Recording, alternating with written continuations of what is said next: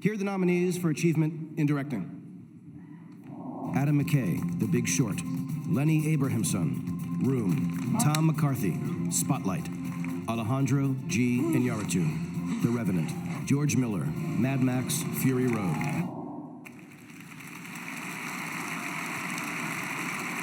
And the Oscar goes to Alejandro G. Iñárritu. This is the fourth Oscar and seventh nomination for multiple nominee tonight, Alejandro G. Iñárritu. He took home three Oscars last year for Best Picture, Directing, and Writing for Birdman.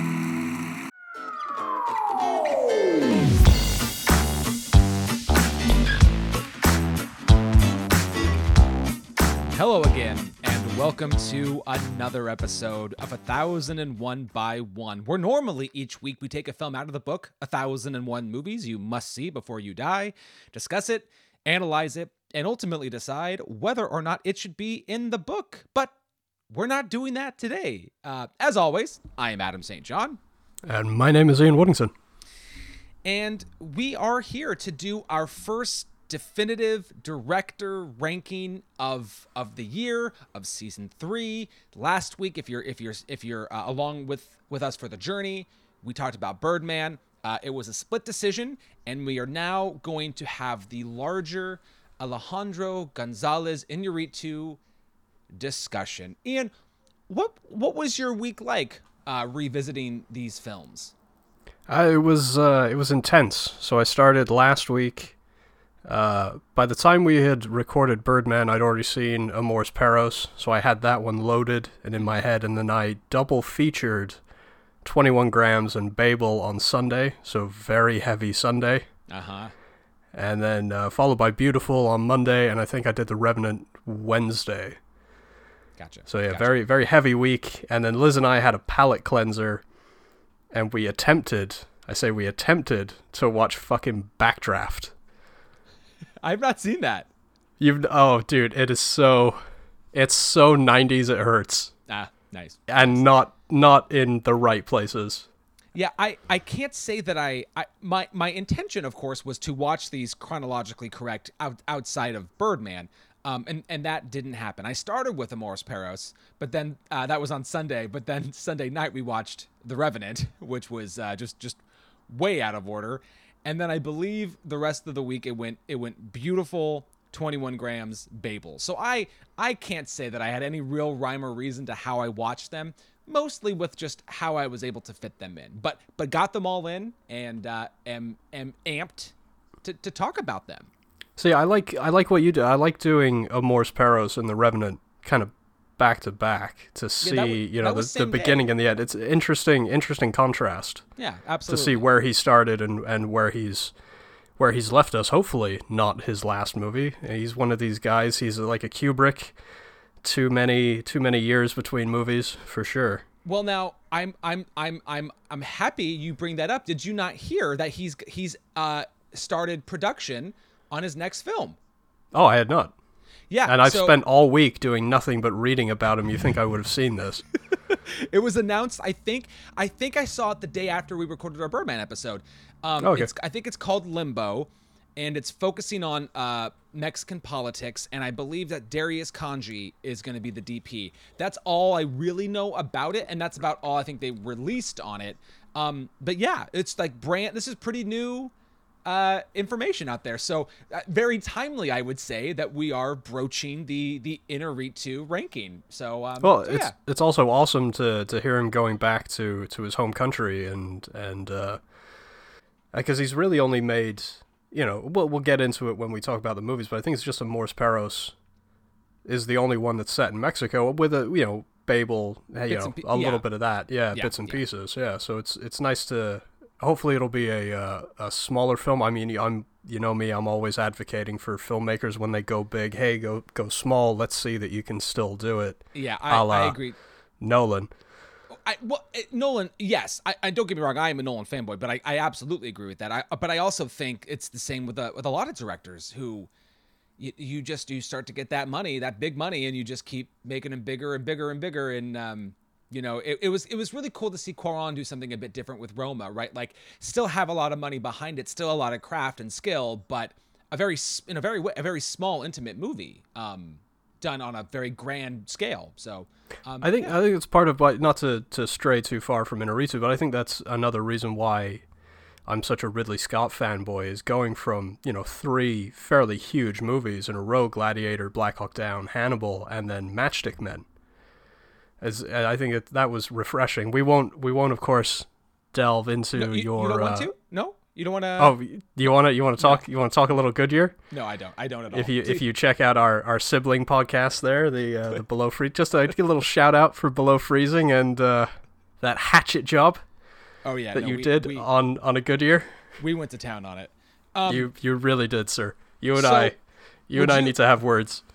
That's fine. That's fine. I'm expecting it. Would Would you like to tell us um a little bit about the man, the man, I- Alejandro Gonzalez Inarritu? I would love to. So he was born uh, 1963 in Mexico City. Um, he he wasn't a great student by some accounts. Poor grades, a lot of misbehavior. Uh, ran off with somebody from a wealthy family. Uh, I guess what I was reading, he was he was influenced to travel by the Milos Forman film Hair, and so he spent a lot of time uh, working on on cargo boats and, and taking a lot of trips as a teenager. Um, came to came to the states, came up the Mississippi River, uh, went to Europe and Africa, uh, and he spent a year in Europe. So those are those sort of experiences. I think we could say uh, definitely informed a lot of his decision making as a filmmaker. Films that really span the entirety of the globe, whether it's something like Babel that takes place on on on three continents, or even something like The Revenant, where I mean, even though it's supposedly set in one region, they had to chase the snow Yes. in order to to keep continuity. Um, he started his career as a radio host in Mexico in the mid '80s, and then uh, would actually go on Apparently- to Apparently, a pretty good one. Pretty influential. yeah, he interviewed a lot of really, really big people, including Elton John was Yeah. one name that I saw. Um, and then he, he created his own production company after scoring some films, uh, doing the composing thing. Uh, so Z Films or Z Films. Uh, he did commercials and shorts. I have to imagine, like David Fincher, we talked a little bit about him and propaganda films. He's probably doing music videos as well.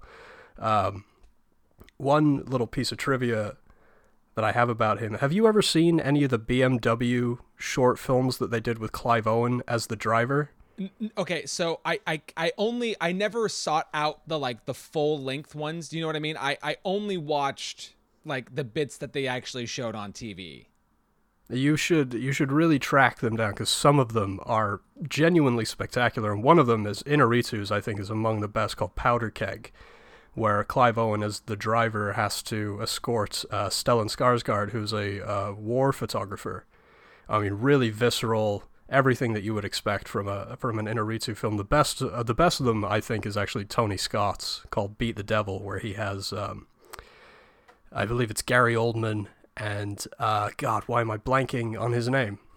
Very famous singer, James Brown. Oh, okay.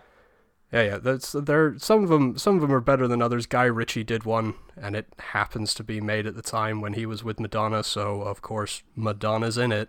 Oh, That is, de- it's among the weakest of Yeah, them. But like, those BMW films are great. So yeah, there you go. There's a little bit of information about the man himself and and coming to be the great filmmaker that I I don't know. I that's the thing that's interests me about Inarritu is beyond the last two. Like how aware are people of the first four? Well, and that's that's a great question, and I think I think to some extent, um, it it, it depends. Like there, I think there are people out there who will sometimes look to like, oh, well, what's what's winning the shit right now, and that was p- part of my fascination with with doing some of the extra research, especially in terms of the accolades, is that he has not made a movie that wasn't up for at least one Academy Award, and um, you know, the lowest the lowest critical score on here is 66 that I see, which is for Biutiful. Um, but even then, there's that that both in terms of critical and audience is the lowest one of any of the movies. I mean, generally speaking, critics and people like these movies. And I will say, despite the fact that for the most part, the subject matter and and images at times are are hard to watch, hard to to stomach. Um, and the fact that they are as highly regarded as they are, I think, is is is uh, really a testament to the work that he's doing. Yeah, I know the the word that I kept coming back to as I'm taking my notes and, and compiling all my little bits of, of whatever to have in front of me to do this show is visceral is the word that I just couldn't get away from. Yeah. So you'll you'll probably hear me use it a handful yeah. of times throughout this show. And it's it's funny too. I mean, you know, and maybe it maybe this just goes to to prove maybe maybe people shouldn't make a movie every year, but like the consistency with with his work and even you know, I we're, we're not to the rankings yet, but like even the movies that I'm not a big fan of, I understand and can see the craft behind it. I I, I see what he's trying to do, and it's not like they're I don't like them because they're god awful. Do you know what I mean? Like it's not like he made a shitty film. They just didn't click with me in that way. But that's again to just like try to take a step back. The consistency and quality of the work that he does is it's it's kind of amazing. I mean, we're talking about one of only a handful of people who has ever won Best Director two years in a row. I mean, that's a feat. That's amazing. Yeah, that's I mean that's crazy. The other the other two are John Ford and Joseph L. Mankiewicz. So I, you talk talk about being in some great company. Yeah. Yeah. And I mean, and I, he's uh, and little little bits of trivia about him. He's the first Mexican filmmaker to be nominated uh, for either director or producer in the history of the Academy Awards. The first Mexican filmmaker to receive a Best Director award at Cannes. Um, first Mexican filmmaker to win an award for Best Original, uh, an Academy Award for Original Screenplay, and and Best Picture. And he was also the first Latin American to be the the president of the jury at Cannes. Yeah. Yeah. So, so, I mean, he is a he is a trailblazer. He is a credit to his nation. He's definitely a, a filmmaker that should be put on a pedestal. And like you said, I mean, even even if you don't connect, if there's something about his films that doesn't click with you, I mean, you can't say any of them are bad movies. Yeah. He's almost he's almost like Paul Thomas Anderson in in that regard. Like I, the master the master may not click with you, and that's totally fine. But you can't say it's a bad movie. Yeah, for sure for sure. I mean, well, I think I think it's a fucking masterpiece. But yes, I understand. It is a masterpiece. I, I oh, I'm sorry. The the better okay, the better example is probably Inherent Vice. Yeah, yeah, I, I would agree. That that probably is the one. Um, so let's talk about um, the six movies uh, that he's done. Uh, chronologically, they are Amores Perros from 2000, uh, 21 Grams 2003, Babel 2006, Biutiful 2010, Birdman in 2014, and The Revenant the next year in 2015. Um, I don't know if we just want to kind of tackle accolades and stuff as we get to each film. Yeah, we should probably just do that. We'll get, we'll give you because um, as I said, I don't know what people's fam- familiarity is with the first four, so we'll give we'll give you a little bit of a plot synopsis as well as as how it did awards wise before we duke it out for whether it should be at that certain place in each other's list. Um, do we want to talk about collaborators now, or do we want to uh, get to yeah, the ranking? Sh- yeah, sure. Let's let's talk okay. about some of the people he's worked with, and uh, you got to start. I think I think one of the most important of the people that he works with, Rodrigo Prieto. That's his cinematographer hoping... on on the first four movies. Yes, yeah, and and then obviously what a career he would go on to have, working with uh, with Scorsese and um, uh, does he work? Did he work with Oh God, no. He, he I got I got a handful of movies that he worked on. He oh, he was yeah. cinematographer on Twenty Fifth Hour and Eight Mile. He did those in the same year. That's that's a hell of a good year, man. I mean, I'm not the biggest fan of Eight Mile, but oh, I am though. that but that's that's still a great year to do those two movies in one year. Fucking Big incredible. Time. Yeah. Uh, he also did Argo, and yeah, like you said, uh, Scorsese working with him on Silence, Irishman, which he got nods for also Wolf of Wall Street, and then he got another Academy Award nomination for Brokeback Mountain. Oh, that's he. I didn't realize that was him. That's yeah. Yeah, that's great. I mean, solid, solid. I I'm not the biggest fan of it, but I mean, it's a it's a great looking film. Oh yeah, for sure, for sure. So yeah, uh, and then and then, uh, the the last two cinematographers, uh, uh, uh, Emmanuel Lubezki, which yeah, he didn't work with as as much as as Rodrigo, but I mean, uh, I'm sure he's enjoying his two Oscars right now. Yeah, that's that's right. He won for for Revenant and Birdman. So yeah, I mean, that's that's a pretty good streak right there. It's it's funny to me that he's trading up cinematographers for his his new movie. I wonder what Darius Khondji is going to bring to the mix. Yeah, I mean it's it's but it's always it's so funny because I'm always of two minds about that, right? I'm always I always like to see directors go back to to cinematographers and editors and production designers because there's a trust and a shorthand. But but then again, by that same token, I like seeing these these well established directors, and I get Darius Khondji isn't a no name DP, but like. Well, I'm going to switch it up. I'll go with somebody else now, right? Like to, to, just show that they're not so stuck in their ways that they're trying to kind of ever evolve and and get better as they as they go along. Yeah, I mean, new. It's been, I mean, by the time this thing comes out, I'm assuming it won't be until next year. So we'll we'll have seven years since the last movie. New movie. Let's get a new flavor, bring a new color palette. You know, whatever. Yeah, for sure. Um, I, I really only had two other collaborators, so um, maybe maybe they're there you have them as well. Um, uh, almost the editor for every single film is Stephen Mirrione. Yeah, no, I've, I've got him on my list as well. I mean, he's got nominations for Babel and Revenant. Uh, he won his Oscar actually for Traffic. Yep. Which I think is probably what brought him onto 21 Grams, because 21 Grams, when we talk about it, has a very similar sort of color palette to Traffic, and they did the same sort of thing where they were using different film stocks for different characters. Yeah, yeah, I definitely noticed that as well. And um, and then the other one I was gonna uh, mention is uh, Gustavo Santaolalla, uh, his uh, his composer for the first four films, um, which you know it's it's they're all very similar, but I I still like the flavor of them. Um, he he won yeah, his not not intrusive at all. Yeah, he won his uh, his Oscar for uh, Babel um, that year, so he he was able to kind of get an Oscar win. I think he was also nominated for. Was he? Did he do the, the score for Brokeback Mountain as well? Yeah, he actually he won for Brokeback That's- Mountain. So that's right. Ang Lee, Ang Lee has got to be an Inarritu fan if he's. I think that's those aren't the only two people. If I remember when I looked at that, he he pulled over from Inarritu's production.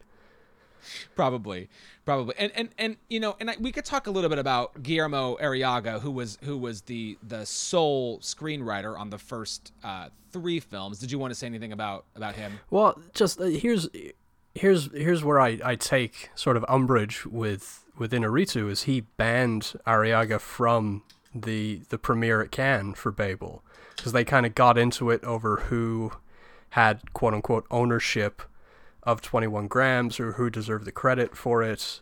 You know, there's this whole thing where where Inarritu is claiming that he, as the auteur, has sole credit of these movies, which I, you know what, I really, I really despise this. And I'm trying to remember who it was. I think it was Ken Loach that said I was listening to years ago, listening to the director's commentary on uh, The Wind That Shakes the Barley.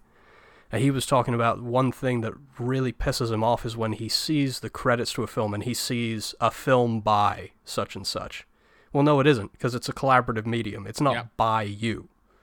You can say, you know, directed by or, or whatever version of that you want to say, but you, to say a film by you, that's just that's just smacks of so much arrogance Sure. and you know being up your own arse. And so when when Inarritu claims that he is the one who gets sole credit for the film because he is the auteur, I mean, yeah, I'm not trying to take anything away from a director's vision, but where would you be without the other i don't know how many people did it take to make babel probably 600 700 people it took to make that fucking movie Well, I mean, yeah, so on and so far down the line. I mean, there's the people immediately um, involved with the production, but then there's a whole crew of people putting together, marketing the fucking thing. I mean, yeah, I mean, everybody. You, you, should feel like if you if you did anything on it, if you were just a production assistant on the film, you should be able to feel like, hey, I I was a part of making this movie happen, right? I'm just a I'm a part of it, and maybe you know, sure. I mean, does in a real way does Inarritu deserve like a good chunk of the credit? Well, absolutely, of course, of course he does. But you know, to just to, to try to make it all about you is it's is a problem, and, and it's it's unfortunately it's, it's not just in film; it's in it's in theater and TV and and and outside of the entertainment industry at all. There's a lot of like, you know. I, I got to a point now where I can claim, oh no, I did it all, but really, you know, there were steps along the way which you, you needed help, you got help, and and that's how it goes. Yeah, and look, I don't want to. I don't want to just blanket say and, and paint with a broad stroke saying that I'm taking Arriaga's side. I mean, who knows what went down between them and how bad it really was. But when when Inarritu bans him from coming to the premiere of the movie at Cannes, I mean, you kind of come out looking like the dick. Yeah. in that oh, one. sure, for sure. Yeah. Uh, so it goes. And I know he also came under fire for his treatment of the crew during the, the making of the Revenant as well. Well, I didn't. But that, that sounded that sounded like a hell of a production. So Let, let's broach that when we when we get to, to talking about it. definitely. Um, so here's so here's what we're gonna do. If you haven't listened to us do it before, uh, we're gonna count backwards from, in this case, number six. Um, as soon as we uh, get to the highest ranked uh, uh, film, so let's say film A on my is number six, and film A for you doesn't isn't doesn't come until number four. We won't talk about it until it hits your number four. Um, we will try and find some kind of a, a uh, an average uh, that is the most the most fair, and ultimately come up with a definitive a thousand and one by one ranking of Inarritu's films. Any any last minute thoughts before we just start start talking about the, the ranking and what and what we're doing? I'm I'm still not hundred percent on my five and six. So let's just I've been I I texted you this earlier, man. Like of all the lists that we have done, and we have done a few at this point, I've been Yeah. agonizing over this one. Like one through four, I'm not worried about. I know my number one is probably gonna be the controversial pick, but that's that's what I do. That's what I do here. I like to push buttons. I like to poke bears. But my my number five and six, it might be a two way tie. It might be a dead heat. I don't know, man. I'm gonna need a little bit of guidance, maybe a shove in one direction from you or another. Well, let's okay. So I'm I'm I'm not as I'm pretty I'm pretty confident about my list. Like and I will say, and maybe maybe one one last thing before we get into it is that I had seen all these before except for Biutiful. That was that was that was a first viewing for me. Otherwise, I'd only seen all these films just once. So, so Oh, ref- really? refreshers were what these were. Yeah, yeah, yeah. I think uh, "Biutiful" I had only seen once, and "21 Grams" I had only seen once. All the rest I had seen more than that. Obviously, it had been some time.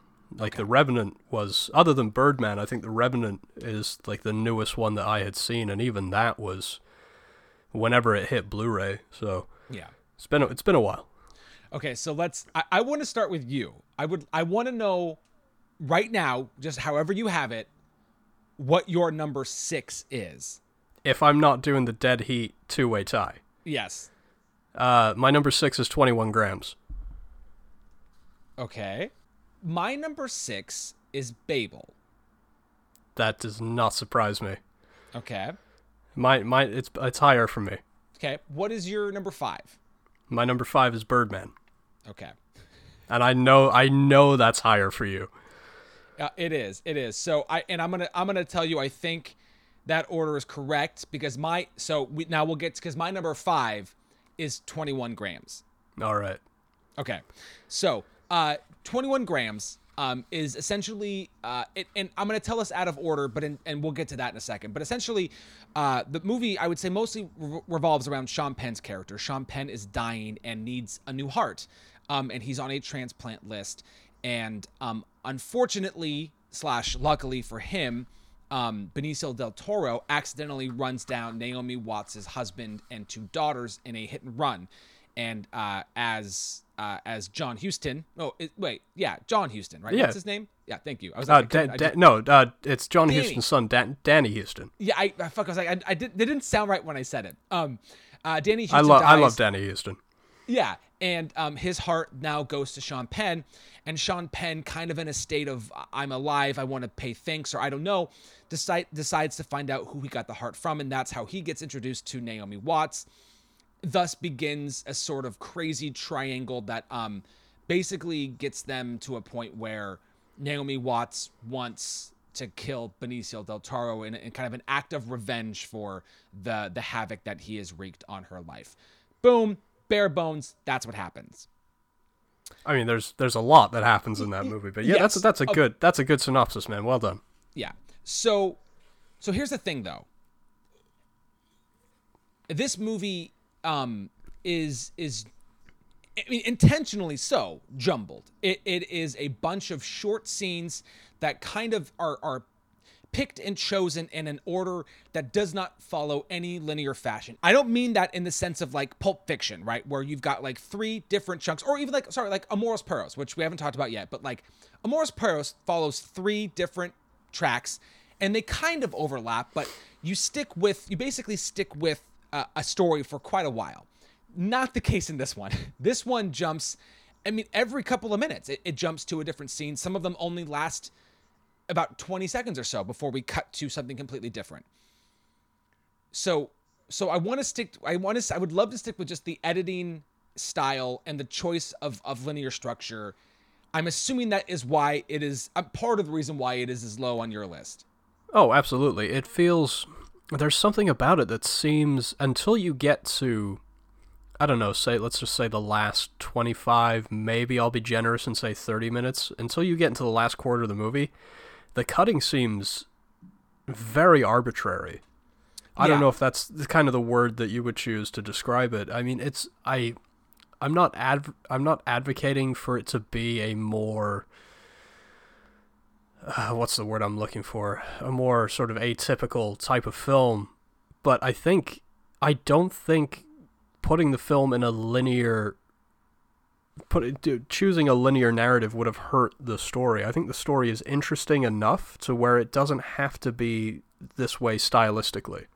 So I, I, I'm, I'm, I'm so, I feel so conflicted on this because I don't, I, I think it, it's, it is an interesting choice. It, it's an interesting thing to do for this movie, but by, by doing it the way that it, by, by putting the movie in this, in this order of scenes, it takes a lot of the mystery out. And I don't want to talk so much about Babel yet, but part of my, my complaint with both of these movies is it's cut in a way where there's no mystery right there it's not it's not what's going to happen next it's when is it going to happen when is this thing Oh, that's and- been and- alluded to and going how to it- happen And how it affects the people involved, right? yeah and it, it and it's it doesn't it doesn't change the performances it doesn't change the the directing style of the movie but it it changes the way in which you watch it and and i found myself checking out because I, I they took away so much of the mystery for me Well, yeah, one of the one of the opening scenes is Sean Penn dying. I mean, Yeah. having having been, you know, I mean, so let's just. It's a movie that at this point is almost 20 years old, so I think we're fine to spoil it. I mean, if you're We if you're going to listening to this thing, yeah, if if you're listening to this thing and you haven't seen all six of these movies, well, I, I apologize, but it's going to get very spoilery very quickly. yeah I mean, Sean Penn commits suicide at the end of that movie, essentially, and that's that's the way the movie opens. So mm-hmm. he goes through all of this, and and his reason is is it clear why he makes the decision that he makes?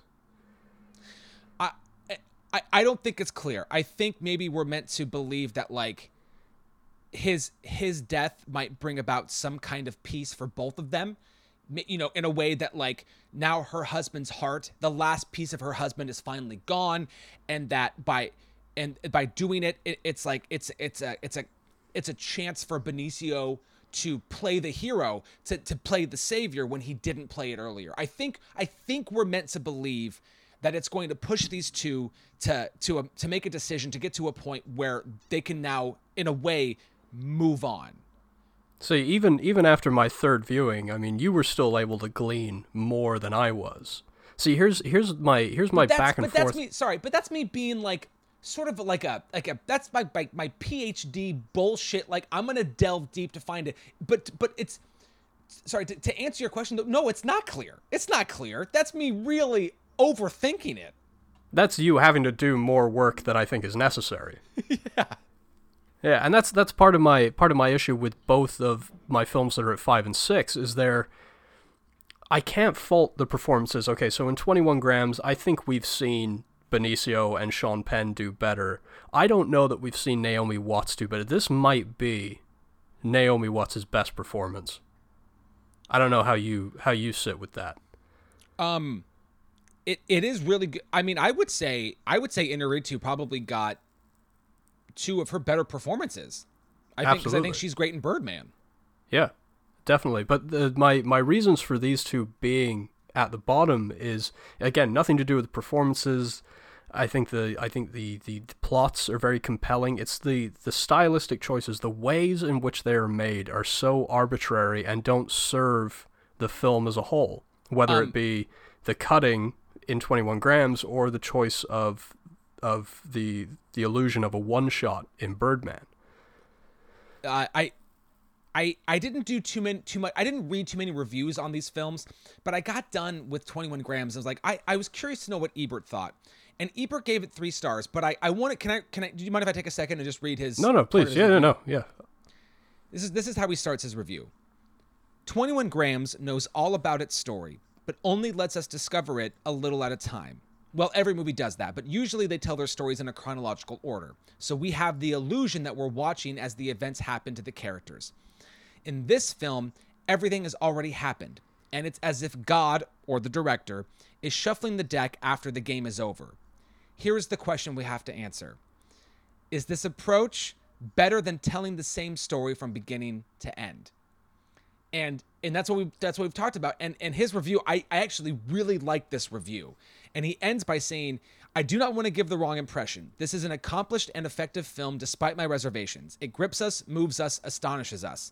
Some of the res- revelations do benefit by coming as a surprise but artists often grow by learning what to leave out.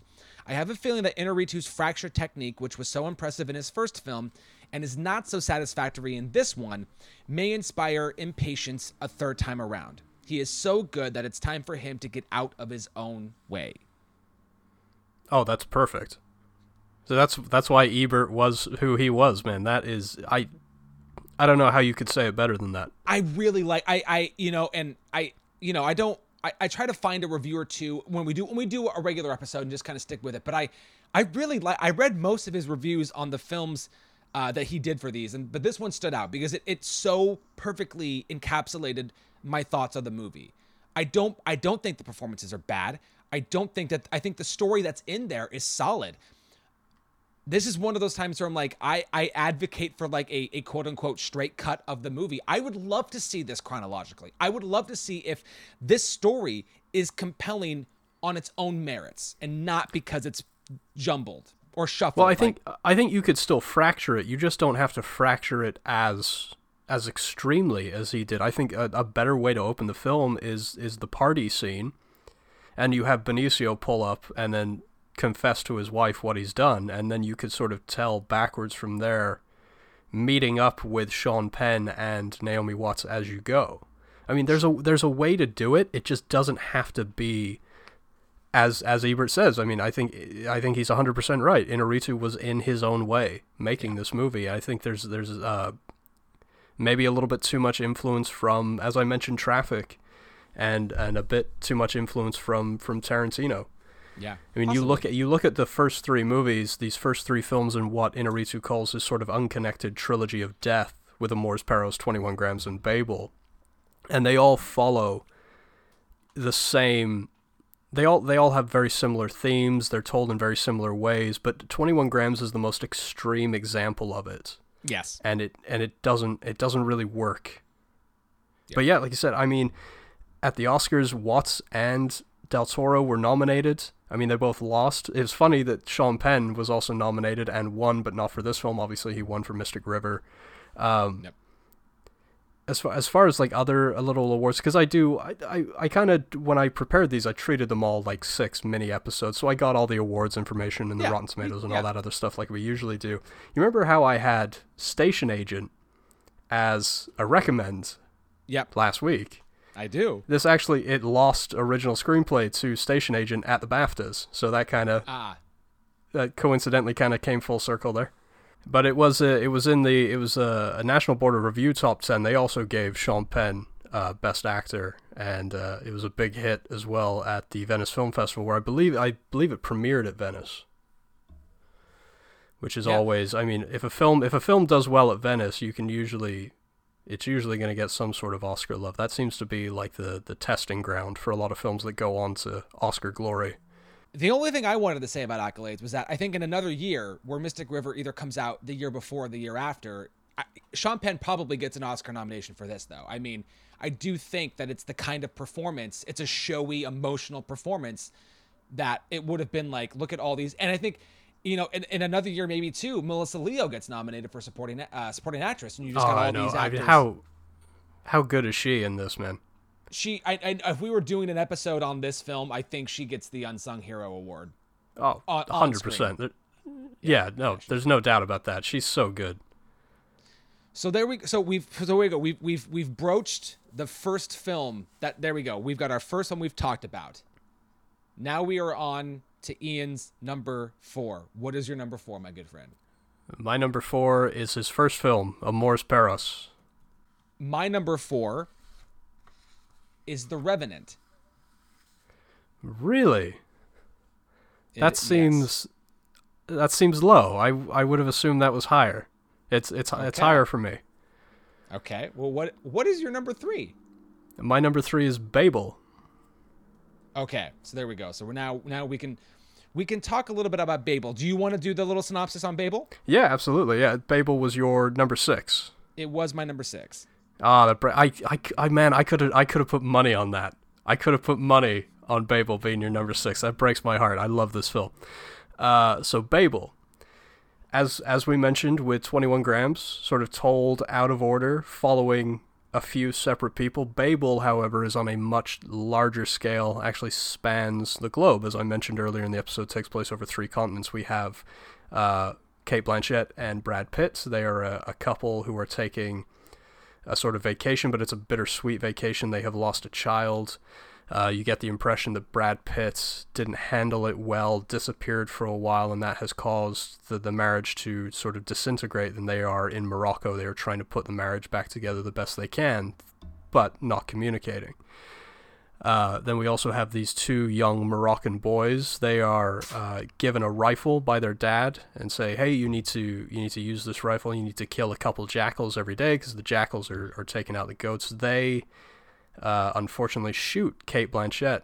They're on a they're taking little pot shots at vehicles and they happen to hit the tour bus that Brad Pitt and Cate Blanchett are on, which is ultimately the the big action that that sort of propels the momentum, propels the story. This rifle is the sort of centerpiece of the film. Then we also have uh, Cate Blanchett and Brad Pitt's children. Uh, they are being supervised by their, their live-in nanny. She's played by Adriana Barraza. Amelia is her character's name, and she is left in a sort of quandary. You know, she's got to take care of these kids, but of course, unbeknownst to her, Brad Pitt and Cate Blanchett, they can't get back when they said they were going to get back, and so she is left with, well, do I find someone else to take care of these children? No one else can take care of him. Well, I really want to go to Mexico for my son's wedding. And so she decides to take the kids out of the country down to Mexico with her and her nephew, played by Gael Garcia Bernal, who was in his first film, Amores Perros. And then our, our sort of fourth story follows a young Japanese girl uh, who is a deaf mute. We find out that it was her father who uh, had owned the rifle originally, gave it to his Moroccan guide as a gift at the end of his hunting trip, and she, as as you will find out, as we'll talk about throughout the course of the movie and why the movie is called Babel, she obviously has communication problems because she's a deaf mute, but she. Uh, that's that's not the only roadblock. She is, I, I'm guessing, she's 17 or 18. She's having a hard time finding her place in the world, communicating with her dad uh, after her mother's suicide, just communicating with the world around her. Um, so to get right into it, I mean, her story might be the most interesting in the film, but it also feels to me like it's from a different movie. Oh, thank you so much. Yes. I, I figured this might be part of your problem with the film. Well, it, it it's that yes. Part of my problem is that like I, I I was absolutely the most interested in her storyline. But it was so it it it felt it felt and you, you might disagree with this this analogy but it felt just felt so ham-fisted. It felt like a, a piss poor attempt at making this slightly more global slightly more look at how expansive this one story is and how far it connects. Because everything else makes sense right? The two moroccan boys uh, brad pitt cate blanchett and then and then their kids uh, with with uh, adriana barraza like that all makes sense. I i get the dots are so clear. But it's it's like so far into the movie you find out oh wait the gun actually was his. That's that's how we connect her into it. It absolutely is a different movie. It absolutely is a different thing. And yet i am the most captivated with it Well, like like you said with 21 grams, with having to do much too much work as to far as far as Sean Penn's intentions are concerned, I think we're forced to do a little bit too much work in connecting the dots as to why her character is so important, and relevant. Her her father is very clearly neglecting her. He can't deal with the loss of his wife, as I imagine is. I mean, that's rightfully so. I mean, his his wife took her own life, and so now that's that's sort of driven a wedge between them. And we have to imagine he's probably going on more of these types of trips in order to sort of heal that wound, but of course at the expense of his relationship with his daughter. So she is ultimately, I mean, this movie is very much about suffering, and she is the one that is that suffers because of it. So yeah, no, I I, I get it. I, I I it's a hundred percent a valid point and a valid sort of frustration with this movie. It's just it's to me it's so compelling that I it doesn't bother me. See, and I I I don't find it compelling. And and and I want to there's I, there's two there's two things I thought about when I watched this movie, and I, this is a good time to mention the one thing. So, in in acting, there's uh, so Sanford Meisner was an acting professor. He's on the, uh, like the same lineage as like Lee Strasberg and Uta Hagen, the people who learned from Stanislavski and brought the method back to the U.S. And uh, uh, Meisner has this exercise. It's called it's the the the three partner exercise. And essentially what happens i'm going to just dumb it down a lot.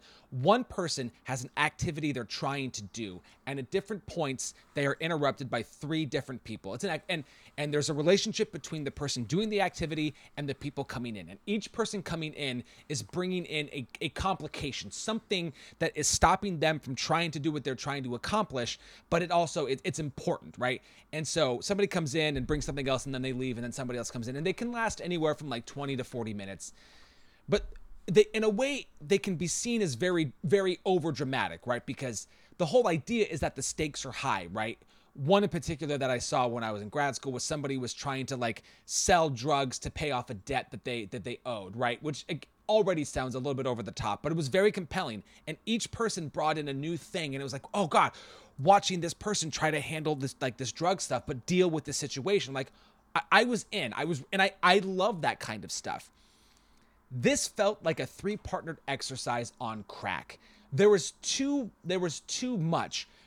One of one of the too much things was please explain to me why the Moroccan boys there needed to be a side story where one of them is looking and masturbating to I, his sister question mark why is that yeah no movie? it's it's it's it's his sister but but I, like, I, I I can't I can't answer that. I I will say that what stops this movie from being like the number one or number two spot is it's it is too long. I'm yeah. not going to debate you on that. It is too long. Well, and and speaking of length, I mean, 21 grams is just a few minutes over two hours. Birdman isn't over two hours, but all of his other movies are right around that two and a half hour mark, and he is Inarritu is demanding your time. If you are going to watch one of his movies, you are going to take a chunk out of your day and fucking do it. Oh, absolutely. Especially when we come to The Revenant, because that thing's damn yeah. near two hours and 40.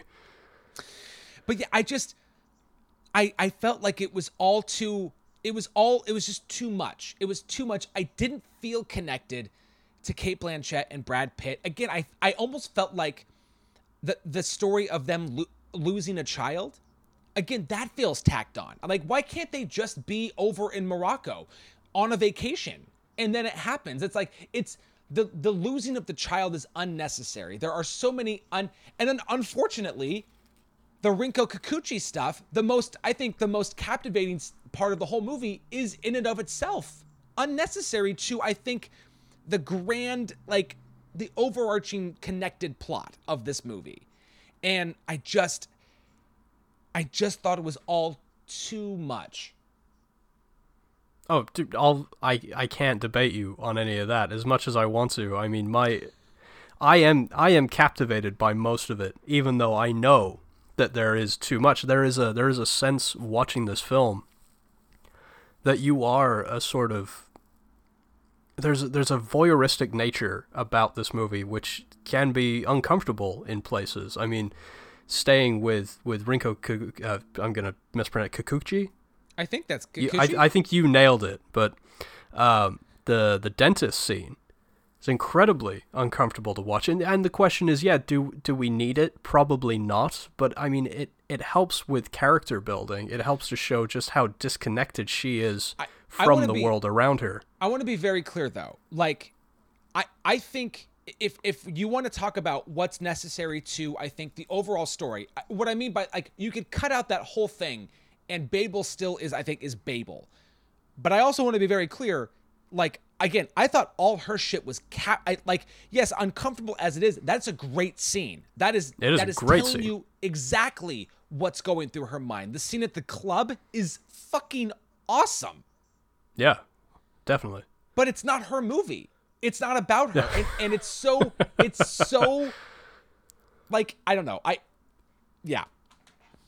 Well, and what's I, and amazing I feel like I'm is, in the is mi- I feel like I'm in the minority because I and to bring it to really quickly just bring it back to accolades like this got a shit ton of Academy Award nominations, Oh, picture, yeah. director. Her and Adrian uh, Barraza got nominated, original screenplay, editing, and won score. And then like I'm not gonna go through all the other ones, but like all the other big, the BAFTAs, SAGs, the PGA and WGA nominated, like it, it was a it was all over the place, all over the map. it was up. It was up for the Palme d'Or at Cannes. Yeah. So I get that it was critically acclaimed. I'm about to make a comparison that is probably going to make you upset. Are you about to break my brain? No, no, probably not. But so I, again, I went to, I went to my good friend Roger Ebert and I checked out what his and he he gave this a four star review as a- I think a lot of critics did at the time. They really liked the movie. Then I checked another review of his for a movie that came out the year before. Also four stars. Also very much about how connected we all are to each other. This movie felt a lot like Crash to me this movie felt a lot like isn't it interesting how all of us are connected in some way right and i also here's the thing. I i go to bat for crash. I like crash. I'm not gonna i'm not gonna feel bad about it. I can it's like it's like you have to like crash or brokeback and like if you like, like you can't like both. No no no. Both are st- both are great movies. I like crash.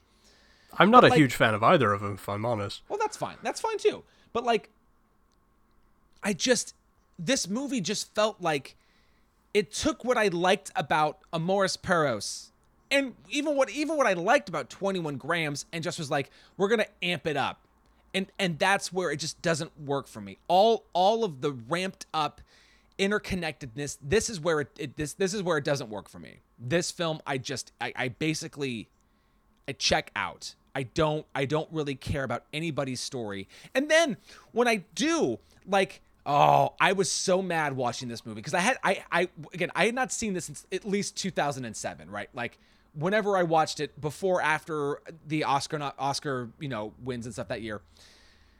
There's a moment where um Adriana Barraza, I forget her character, Amelia, it has the two kids and she's in the desert and she's carrying the daughter and and walking with the son and and they're just in the middle of fucking nowhere and she's like I'm gonna, she sets the girl down and tells the son I'm to go look for help.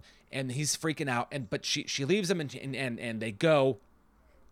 And um eventually she finds uh she finds Michael Pena driving around and and um and and like she gets arrested for whatever. And i get that part of the, this is part of the story. We're talking about what it is to be uh, an immigrant living in america. And and that's what they do. But but my issue happens where they decide to cut before letting us know that they find the kids. There's no reason for that. That is editing for the sake of making you go oh no are they going to be okay?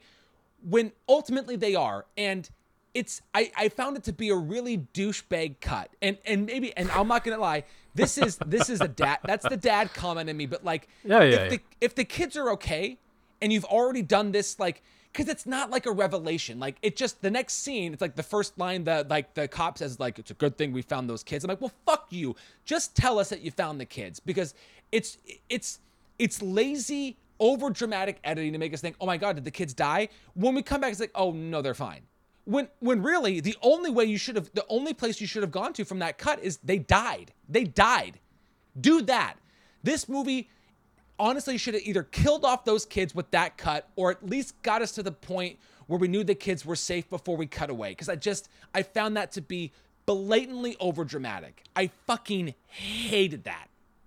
So you're so the, the the love that it got for editing with the the nominations does not I'm I'm going to assume does not make you happy. No, and again, I think it's almost by default if you're telling a movie in a non-linear story storytelling way and it's got a good director behind it, it's going to get nominated for best editing. It just feels like, "Oh, that's what we're going to do. Here you go. Take it." Well, if you if you didn't already know, you'll be happy to know it lost editing to The Departed at the Oscars, and it lost editing to. I found this really interesting. It lost editing at the BAFTAs to United '93. That's a good movie. It is a great movie. It's a hard movie, but it's a good Uh, that's movie. that's. I mean, you want to talk about a one and done. yeah. Yeah, I never need. I I loved it, but I never need to see it again. That's a great point. That is a that's a great point. I've Hey, I, I don't know, but you said so much that I want to know. respond to there. I, I don't know. even. I was just just letting you go.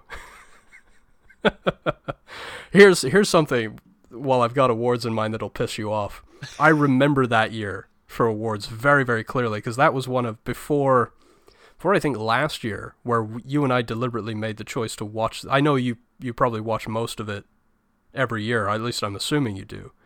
I mean, last year was the first time that I'd actually watched it in more than a decade, but I do remember very clearly watching it for this year that Babel came out. And obviously the big thing was is Scorsese is is Scorsese finally going to get it?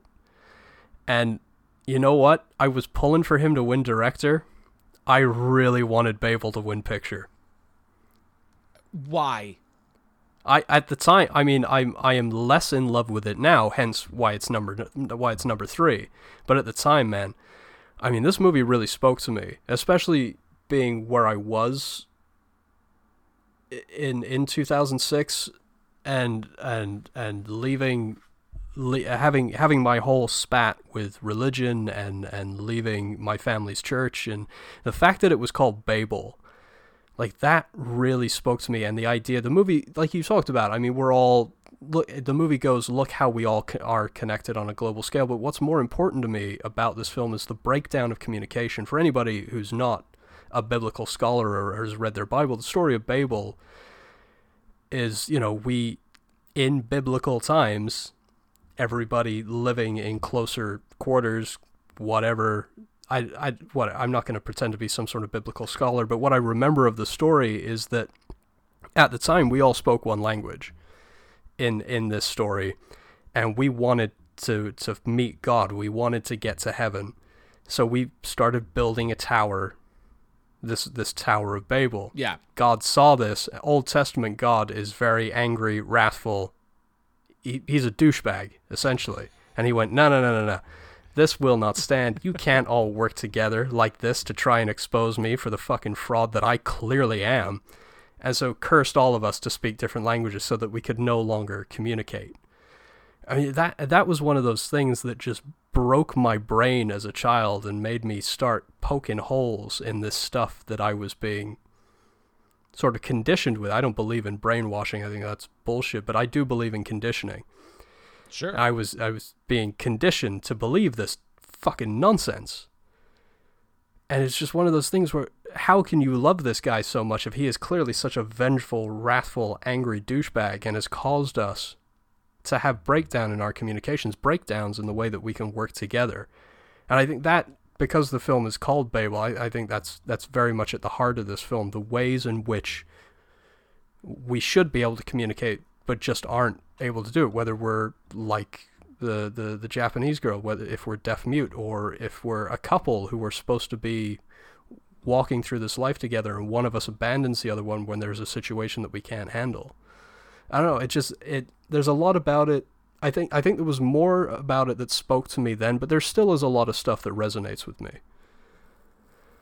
No, and it and it's and that's again like I, I I want to refer back to what we were saying at the at the top before we even got to the ranking. It's like as much as I find some of the choices uh, from a storytelling standpoint stylistically not exactly what I want. It's hard for me to not go like part of me looks at the look how look how connected we all are and kind of scoffs, but then also I, I do like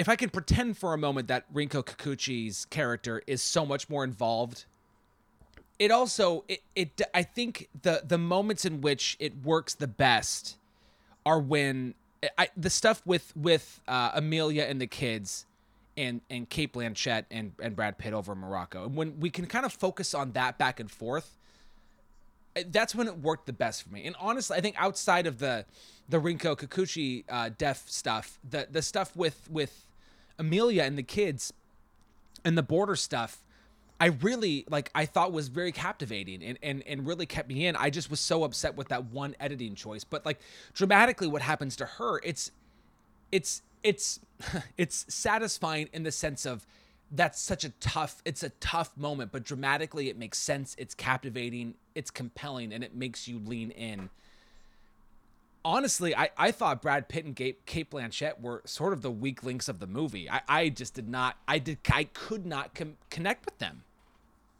Well, I think I, I agree with half of that. We've definitely seen Cate Blanchett be much better, but for me, this this Brad Pitt role, this was this was kind of a change for him to see him as you know he's he's playing something of an everyman, but he's also not. He's playing a guy that that loses control of the world around him and and isn't able really ever throughout the course of the entire movie to get that control back. I mean, he's not playing the Brad he's he's never really done the superhero Superman thing.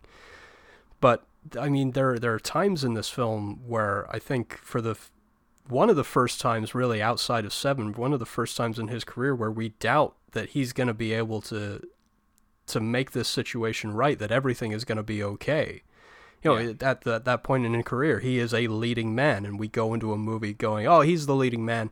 Everything's going to work out okay." But there's like this shadow of doubt running through the entire film. I think it was a I think it was a great decision for him to make this movie, and I think he is I think he is fantastic in it. I don't want to take anything from away from Cate Blanchett because she still has a ton of work to do, even though I mean she's incapacitated for most of the movie. Yeah, yeah. I just and but it's I, not really about their even their performances, just just the the characters mostly. I just felt Yeah. Yeah. I I wanted to care about them more and I just I just didn't. I just I just didn't. I, I get it. It's okay, man.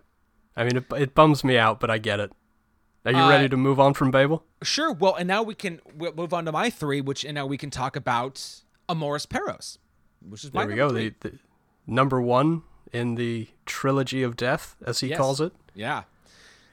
So yeah, Amores Perros basically follows uh, three, essentially three different duets as we go through this this story. The first revolves around um, Gael Garcia Bernal and and his character, who who he's basically fallen in love with his his brother's wife and wants to run off with her, but doesn't have the money or means to support it. So he starts he starts uh, putting his dogs into these dog fights and is earning money along the way. And I don't know much I want to kind of jump into what happens in that plot later, but it's basic. He's basically planning to run off with his brother's wife. Um, with the money he's making from these dog fights. And then there's our second storyline, which revolves around um, a man who is leaving his wife to live with a model. Uh, and the model just happens to be, um, well, I guess we'll talk about how interconnected everything is everything connects around this car accident that happens uh, early on in the movie. The car accident directly involves Gael Garcia Bernal and the woman driving the car. The woman is the model who is uh, sort of now hooking up with this this um, this guy who's leaving his wife, and their storyline basically follows around like how can they live their lives now with her now uh, kind of kind of incapacitated in a wheelchair and how that's affecting their relationship. And the third storyline is about this guy who is sort of a kind of a streetwalker, homeless man who used to be a gorilla and is sort of doing, really, he's doing these hits for, I, I want to say probably like a corrupt cop. Um, and is is uh, finds out that his his wife, who he abandoned a long time ago, has died, and is trying to work up the courage to reconnect with his daughter. Um, again, that's bare bones. I skipped a lot of shit, but like it's there's a again like most of his movies, there's a lot going on. Um, so Amores Perros. I mean, it's a it's a hard watch. I'm I'm not going to make any bones about it. I mean, if anybody is is deeply affected by any sort of animal abuse in films. I mean, trigger warning right here and now. I mean, the dogfights in it are. I mean, they could have fooled me that they weren't real. Yeah, it's it's and I, I remember the first time I watched it, which I, I mean at least ten years ago at this point. Um, I immediately went onto IMDb and was like, did they really fucking kill the and like but like no apparently they were fine you know any shot of the dog lying limp they were they were just they were given like sleeping basically like a tranquilizer and boom there you go um but yeah that's just it's harsh It's it's nuts. I mean, I mean, I, I'll take Inarritu's word for it. I guess he had to prove it. We were, I guess, it was going to get banned in in Britain for all the complaints that it was getting. So I mean, he had to go in front of the, the, the BBFC, the British Board of Film Classification, and prove to them that this was all simulated. And I guess they had, you know, the dogs had muzzles, and there was like bits of fishing wire in there to, to stop them. Like I, I don't know exactly how they do it, but I'll I'll give him the benefit of the doubt. I mean, he he went out of his way to prove yeah just how simulated it was. Apparently, the dogs were playing. I mean, some of it really doesn't look like playing. You know what though? As I will say now, as as the owner of two dogs, um, I I do watch my dog like when they when I let them out in the backyard. Our younger one like really goes after Bosco. Like Baxter uh, like attacks Bosco, and it really like it looks vicious. But then they come in and like they're both just like, "What? What's up? What's going on? We're fine. What, what, why'd you stop? Why'd you stop us? What are you doing?" And so and I, I it looks it looks obscenely vicious in the movie, which is why it, I think it is as emotionally compelling as as it is. It's it's it's hard to watch and yet you can't look away. You know, kind of uh, just like the the car accident that happens later in the movie. It's it's like watching this happen. It's like you can't you can't not watch it. It's it's amazing. It it really is. I mean, uh, it's a hell of a first feature. I- And like you, you said, know, I mean, n- none of none of his films have gone without some kind of Oscar contention. I mean, it was it was up for the Globe and the Oscar for uh, best foreign film. It lost both of those to, to Crouching Tiger. Uh, it did win at the BAFTAs actually the next year because we didn't get it till a year later in Britain, so it wasn't eligible until the next year. So it did actually win at the BAFTAs where it didn't have the uh, the same competition didn't have Crouching Tiger to butt up against, and then it it went to Cannes and did extremely well at Cannes, winning three awards there. So I mean, straight out of the Inarritu comes screaming straight out of the gate with a really impressive film that is loved.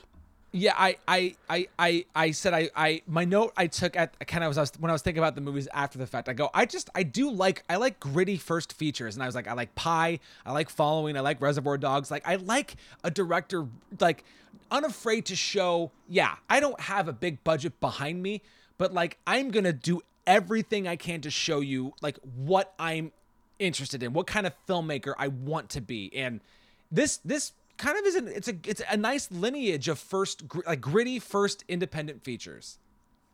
I and I don't I don't want to diminutize Inarritu in any way, shape, or form because he is he deserves all the praise that he gets. But is he Mexico's Quentin Tarantino?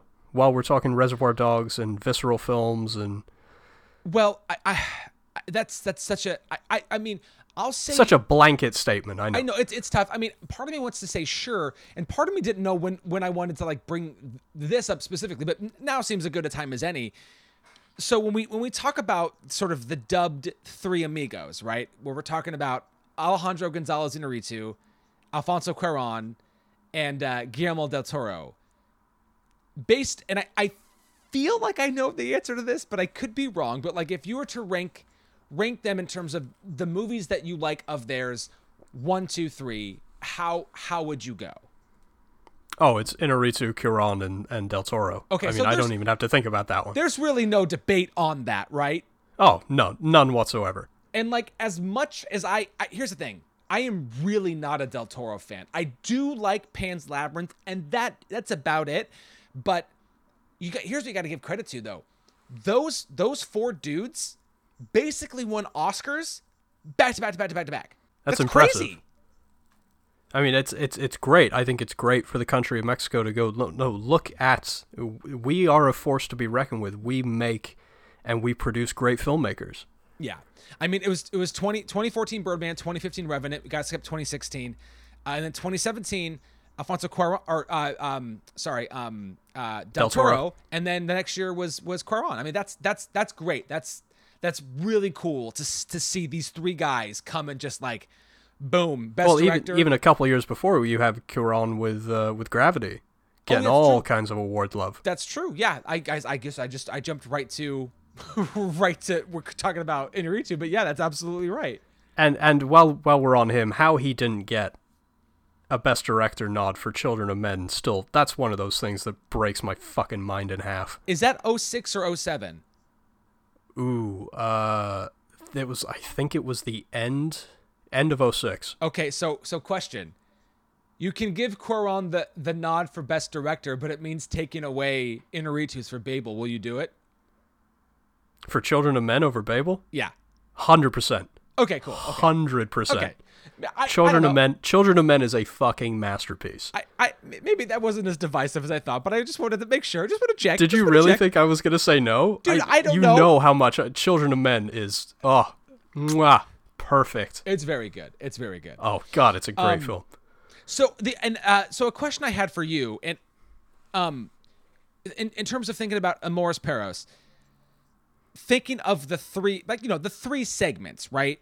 How how do you rank them in terms of what what keeps you interested? What what what is your preferred the preferred segments? Ooh, that's that's really tough. I, I, I am gonna make the, the Babel comparison here and say that the story with the model and the lost dog in the floor and the being in the wheelchair and the, the cheating husband, that to me is almost like the story of the Japanese girl in Babel. It feels like a different movie. That's the one that I think, e- even though, even though uh, Rinko Kikuchi's story in Babel is the most compelling, as we said, it feels like it's a different movie. In the case of Amores Perros, the story of the model not only feels like it's a different movie, but it's also the least compelling. It's definitely like all three times that I've watched it, that's where I check out. And I try Yeah. really hard not to. Like I trust me, I'm trying to stay with it. And I'm, I really am, but it's just not and again, it's it's too long. Yeah, it It's- too long. I think it's the short it's the shortest of all three stories and it's still too long. Yeah, exactly. Yep, I was gonna say the I was gonna say the exact same thing, and I do. I love the idea of you know we start with the car accident, and unlike some of the other movies, um, uh, like I, I think more specifically of like Twenty One Grams, I'm not like I I am interested in seeing how we get to it, right? Like again, spoiler alert: when when when Gael Garcia Bernal stabs the guy at the dogfight, which which is what which is the impetus for the the car chase. I'm like, got it. And then they they do a great thing where they they basically like cut they cut the the car chase like in half to get to kind of get speed us up to where we are. I'm like, cool, great. So that's how it happens. And then we kind of pivot to this talk show and and she's on it and and she's what we find out is pretending to be to be engaged to this other famous person and it's like okay I- this is great. I get okay cool cool cool. So we got somebody new coming in and then she goes I, i'm gonna go get she goes i think she's going to get wine or something or food and it's like ah and the second the second that she's in there man and then of course we pass the streetwalker i'm like ah okay got, got it got it got it. Boom collision. And it's not so much i i mean i am interested in seeing like essentially the um like the stray bullet you know what i mean? Like the person who didn't do anything wrong and gets hit by the car we're, now we're watching this person try to to to live her life. What is her life going to be now? And yes there's the added um you know the uh the the added kind of wrench in the gear of her being a model and now her her leg is so fucked up and how is she going to be able to have a career after all of it? And I I get that but like I the dog in the floorboards is a lot it's a lot for me to want to care about and I just I just don't Well, that the, here's here's the problem is like all the everything that you're saying all the way up and through. It's interesting. Yes, she's a model, so now her career is completely fucked, and the, her the relationship with the guy that left his wife now that is being called into question. That is all really great, and like you're talking about the stray bullet, the innocent person who gets blindsided by this event. Uh, yeah, no, we should follow. That's important. We should be following this. We should know what happens. But yeah, as soon as the dog goes in the floorboard, it feels like it's it's so it's so forced. It's like the if you want to make the comparison, it's the the gun in Babel being owned by the Japanese businessman. It's just one. It's one thing too many. It's uh, it's just so that we can keep this running theme of loyalty and dogs. Yeah. It, it, it is very forced. But anyway, you asked me to, to sort of rank them. Here's my problem with the other two is that I find Gael Garcia's Bernal's his story and the wanting to run away with the sister-in-law and the dog fighting, I think that is the most compelling story of the three. The problem is the El Chivo character, the, the ex guerrilla doing the hits, his character is the most compelling of all of them.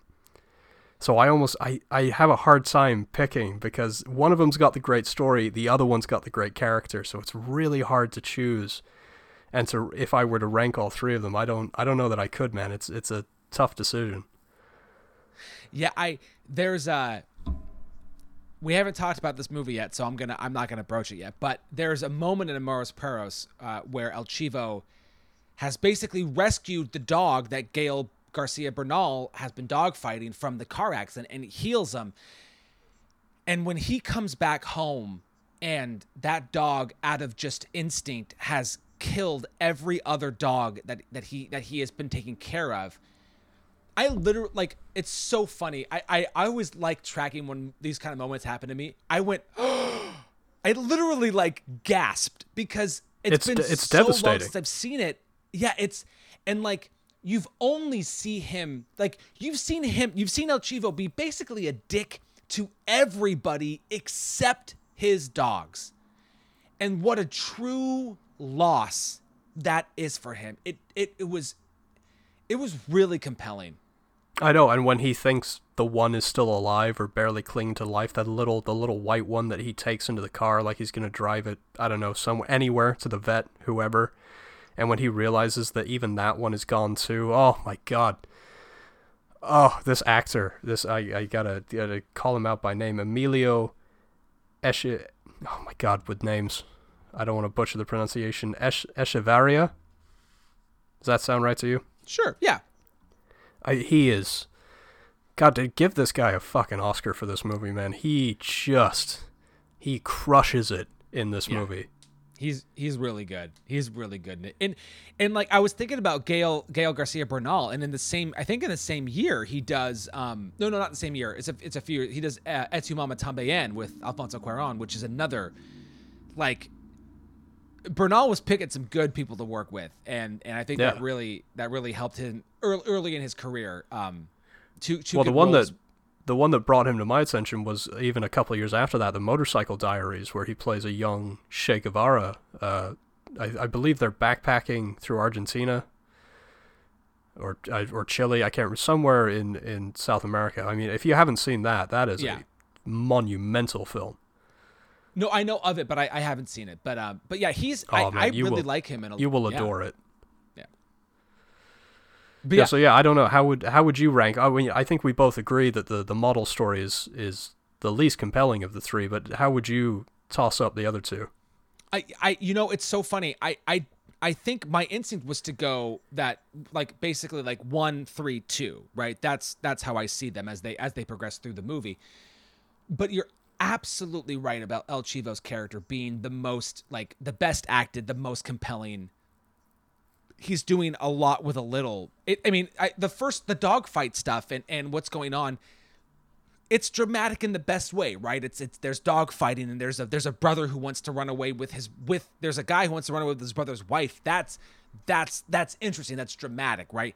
There's a lot of El Chivo. There's a lot of driving and waiting and plotting and and and watching. But it's all interesting. He's doing a great job with it. So I that's I, I want to just I want to cheat and go. I think I think in terms of story wise and what's the most captivating to watch, maybe the first the first chunk, but but in terms of the acting and what's and what's happening internally, it, it really is that last segment. Yeah, yeah. I'm I'm definitely. I think I'm I'm just gonna make a decision and go three one two. I'm fine with that. I'm cool with that. Yeah, it, it's good, and I Yeah. just uh, the the ending, the where he just he's been given this job, he's got to do this hit. This guy has come to him and said, "Hey, Oh. will you kill my my business partner?" Turns out to be that guy's brother-in-law. So again, we've got the whole idea, this running theme of loyalty. Yeah. loyalty between brothers. And oh, the line where he say he calls the guy Abel, you know, what did you do to deserve such a Cain in your life? Yep. Yeah. That, that's real. That's really good. That's really really good. And Of course, he ends up calling calling the dog Cain at one point as well for killing all the other dogs. Yeah. Um, the decision that he makes, where he's like, "I'm not going to kill this guy. I'm going to get these guys alone in a room and make them decide." Oh, that's good, man. That's Oh, some yeah. re- oh, that's some good writing. Yeah, this this uh, you know, in and not in a bad way, and not necessarily all in a good way, but this feels like yeah, this this feels like Inarritu and Arriaga were like they had time. They really they you could tell there was you know, and it's it's a longer movie too, but like you could tell that they were like they thought a lot about how these were going to connect the the themes and and the running motifs that were going to run through it and and it's a first feature obviously yeah it's a it's a rough around the edges but i think the thought and care are all all there in the finished product Oh, absolutely. I won't do it. I won't waffle. You're almost making me think that I need to to change up my order. That I need to reverse Babel and Amores Perros. But I'm gonna I'm gonna stick with my gut. I'm gonna keep Babel at three. Keep Amores Perros at four for the time being. Who knows? Check in with me in a year. Maybe it'll change. Gotcha. I will. I will. Um, so so not fucking with our lists. Let's let's stick what we got. What what is your number two? My number two is The Revenant, which I believe was your number four. The Revenant was my number four. Yes. All right. So, Um, so I believe it's I believe it's my turn to do the synopsis. Sure. So uh, I'll make it I'll make it brief because I mean there's it's not a ton of plot, based on very well I should say based very loosely on true events and inspired by the novel by Michael Punke. Uh, we have Hugh Glass, a frontiersman in the 1820s with his his son, who is uh, I believe his son is Pawnee. He was born. Uh, he was in a relationship with a Pawnee woman. Uh, they are on a fur trading expedition, which is attacked, and they are forced to go on the run. Uh, a lot of their men are killed right at the beginning of the film, and they decide to abandon their boat. They start to take a trek into the mountains to get back to their fort, and things go horribly wrong for Hugh when he is attacked and mauled uh, almost quite literally to death by a bear. They attempt to, the, the other men attempt to save him, but then it turns out uh, that they can't continue with him. So a couple men, uh, Will Poulter's character and Tom Hardy's character, decide to stay behind with him and his son. Uh, Fitzgerald, the Tom Hardy character, who is uh, a very ruthless man, decides that he doesn't wait or want to wait around any longer for him to die. Ends up killing his son and leaving him for dead. And it's about Hugh making his trek back across the frontier to seek revenge. So you you said the one thing that really keep that that keeps this movie from being number three for me, um, which is how simple it is. It's just See, a, that's that's what I that's what I appreciated about it. Once after Birdman and after this trilogy of death, I mean, I've only got one left, so you know what my number one is. My number one and two are, I think, his two most simple films. But saying that with The Revenant is kind of it's a little bit loaded because this fi- this film, from a technical standpoint, from a filmmaking standpoint, is anything but simple. Oh no, of course, and and that's that's also why it, it- it's it's a tough it's a tough four for me to be on. Like, I I just enjoy I appreciate the story and storytelling in Amores Perros more than I do in The Revenant. But yes, from a from a I mean, eh, cinematography alone, this movie is gorgeous. I mean, I've I've said it on a couple films now, but if again, if this film hadn't won good cinematography, then what the fuck is good cinematography? Yeah, yeah, fair. That, th- and that is a fair point. Um, there are just other parts of it that like I I I watched the movie. This was the one this week. Uh, Melissa wasn't so Melissa wasn't so interested in watching most of these movies with me, but she did she did rewatch this with me, and she I, she loved it. She and, and it's not that I didn't love it, but we got to the end and I was like, why did they make this movie? What was what's the importance of it? What is it trying to say? And and now all the stuff about like like we we kind of alluded to earlier on about chasing the weather and chasing the snow and like how they had to change shooting locations because they the continuity wise with the snow, they just it was going away, and and that's all important. I think I think at there's a bigger issue at large that the movie is not about about global warming, and and and Leo made that a part of his acceptance speech when he won his makeup Oscar for this, but. Outside of that kind Well, of hang on, hang on. Is it a makeup Oscar? yes, I mean, I mean to say that he didn't deserve the win for Wolf of Wall. I mean, he does so much work in the Wolf of Wall Street. I mean, he lost to the wrong person. I don't think, I don't think that's up to for debate. But to say that this is, you're not calling this just a makeup Oscar, though, right?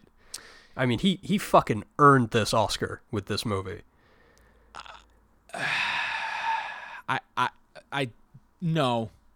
I know you you have a problem when it comes to I think physical performance physical performances or or or, or performances where actors have to change themselves in some sort of physical way. There's there's a sort of there's a I I don't want to call it a disconnect. I'm struggling for the right word, but there is a, a sort of disconnect between physicality and reward for said physicality for So, you. I'm again I'm I'm projecting and probably me, not using let me the give right you word. an but- example of a of a performance that feels similar, but that I I have it, but I have the the exact opposite feeling of, which is Daniel Day Lewis in There Will Be Blood.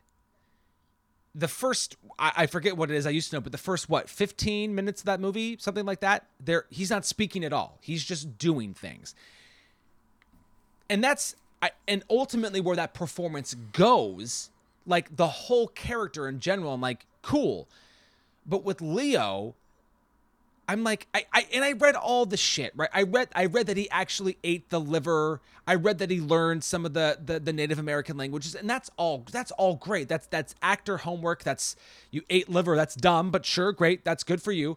But like at the end of the day though i i feel like i i can i i think of other performances of his that i thought his acting was better. It was more convincing. It was more compelling and it's it's different when you can when you're in the elements and you're basically responding to stuff like cold and eating raw meat but like I don't that's not acting to me. That's that's just living. And and that's what differentiates like a performance like his in The Revenant from something like Daniel Day-Lewis's in um in There Will Be Blood is the character creation that happens in There Will Be Blood is so much more than what happens in The Revenant. The, it, it, the Revenant is just this guy constantly reacting to the shit that's happening around him. And, it's it's not that it's bad, but I, I just I think Leo has done better. And and I'm not saying that and and I don't have it in front of me. And so maybe maybe he was the best performance that year of the nominees, but but I just I think he's done better and will do better as time goes on. No, I think so too. But I, I think just to put this role down to reacting and physicality does a little bit of a disservice to it because I, I, I mean, I'm with that character. I, I feel that character. I, I, I, to say that the physicality overshadows the, the quote unquote acting, I, I think there's there's that some of that might be valid, but I also I mean there is a there is a believability about it. I mean I, I buy the character without all the other physical shit that he has to go through. I, I I believe that he is this frontiersman with this son that he probably gets a mountain of shit for having a son that is half Native American and half white. Like I, I, get it. I, I feel the struggle. You know what I mean? I, I think he did the work emotionally as well as physically. I yeah, I I just I I just didn't find I didn't again like that's a, a problem I had with this relationship too is like I, he loses his son and I I feel like I should I should care more. I should care more. But like I the I don't know. There's a lot of there's a lot of actor tricks happening in this movie. Like there's a lot of excess saliva happening from Leo.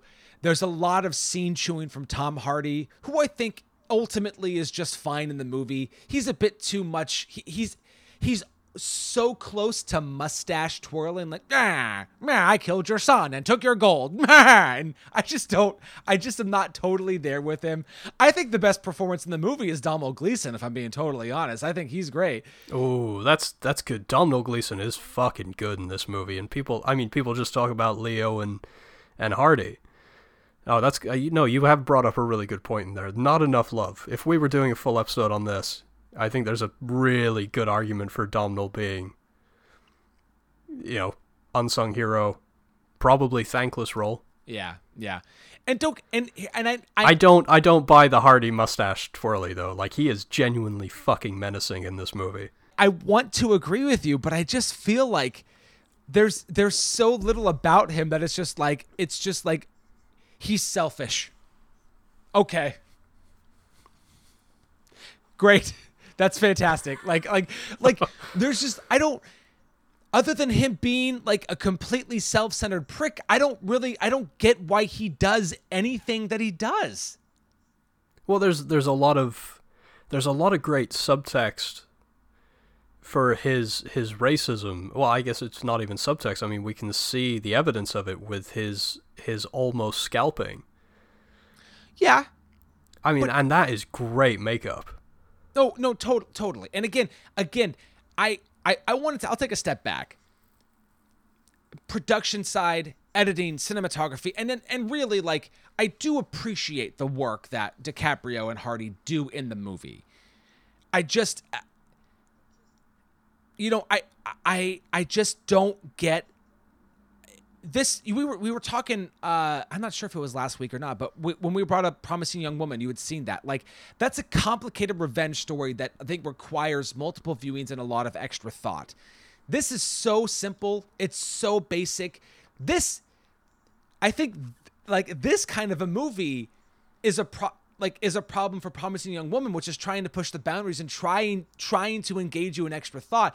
This is just like i'm gonna get the guy who killed my son and it's like uh, okay great that's cool i get that Oh man, you And? were.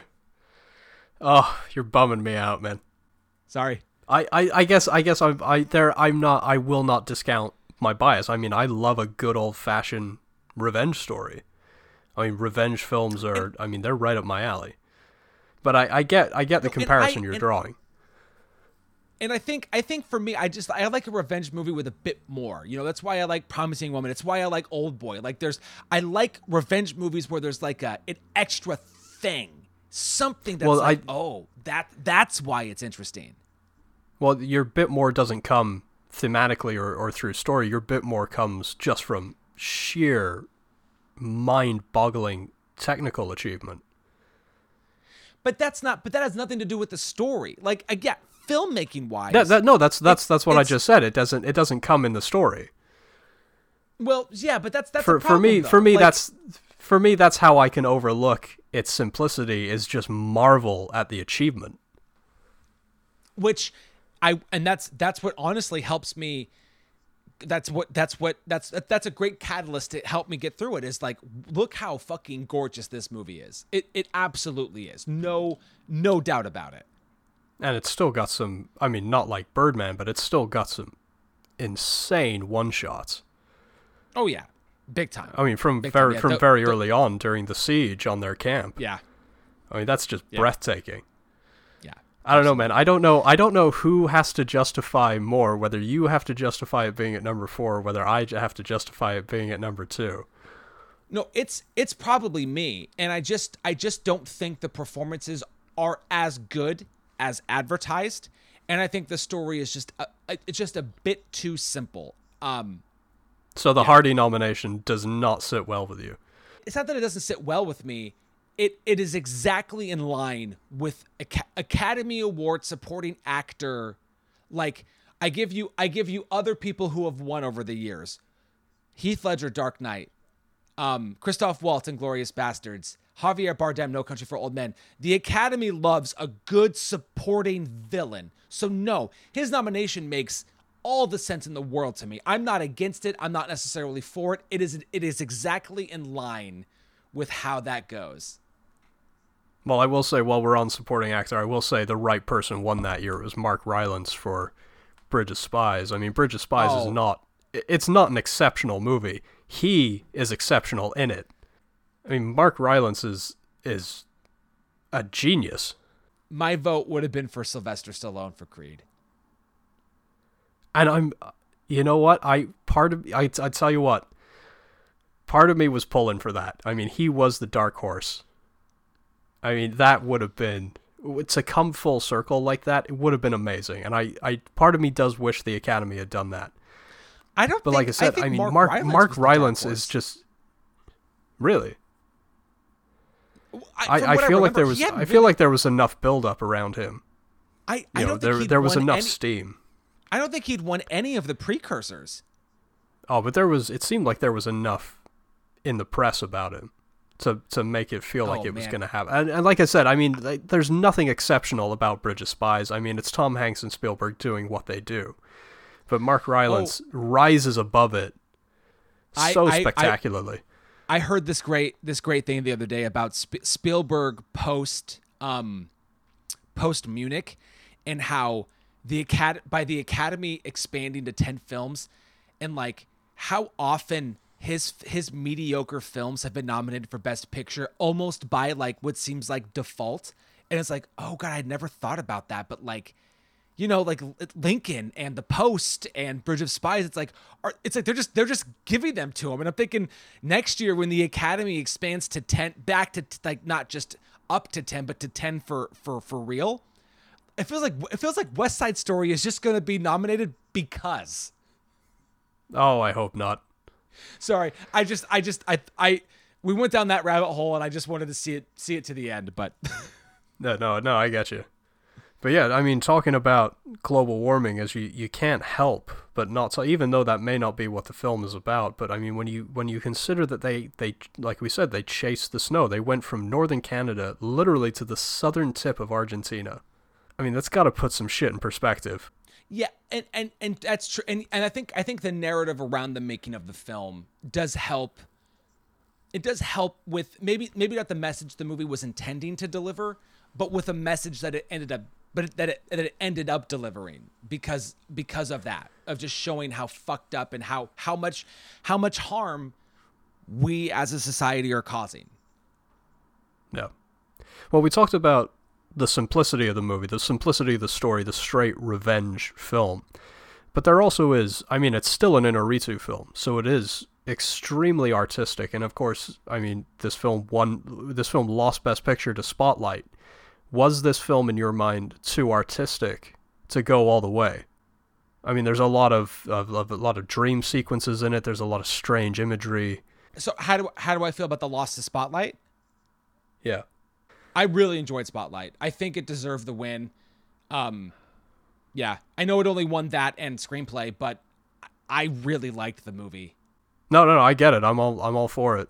I think it's yeah, of the two, it's probably the more important.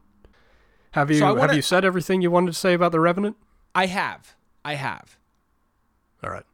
Okay, Yeah, I think so. I think we're good. I I loved you hitting on Domhnall Gleeson there as as an underrated performance, man. What a he's what great. a great take. He's great in it. Yeah. Um. So here, I, I, here's what I want to do. Really. So here's the thing. My number, my number one, is Birdman. We did an episode on it last week. If you want to hear about it, you can do it. But I, I want to spend some time talking about my number two, your number one. Biutiful. And this was your your first time seeing Biutiful. Yes, it was. This is my this is my second time seeing it. Holy so do you want to do you do you want to do you want to give us the the brief rundown Um, for the the boys so- and girls at home? so essentially, uh, this this movie focuses around Uxbal, played by Javier Bardem.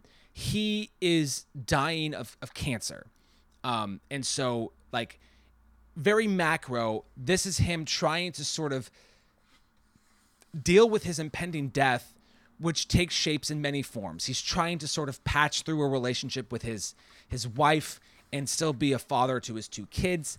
This is him working with his brother, who he has a there's there's an interesting thing going on where where he is trying to work with the, these Chinese people uh, in Spain who are making essentially these secondhand knockoff bags and other things that they are given to these Senegalese Africans who are selling them on the street.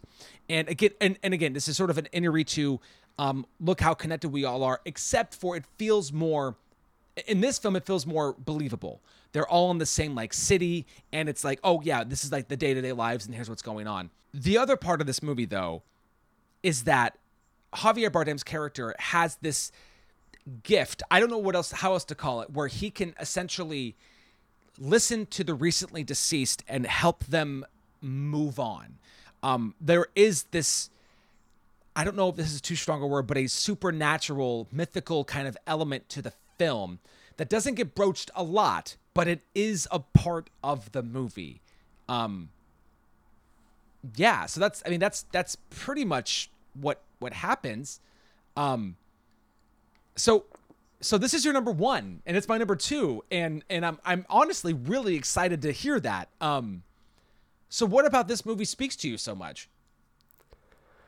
Well, I mean, right at the top. I mean, I, I went back and forth. I went rounds over this. I, I was asking myself all week, is this Javier Bardem's best performance?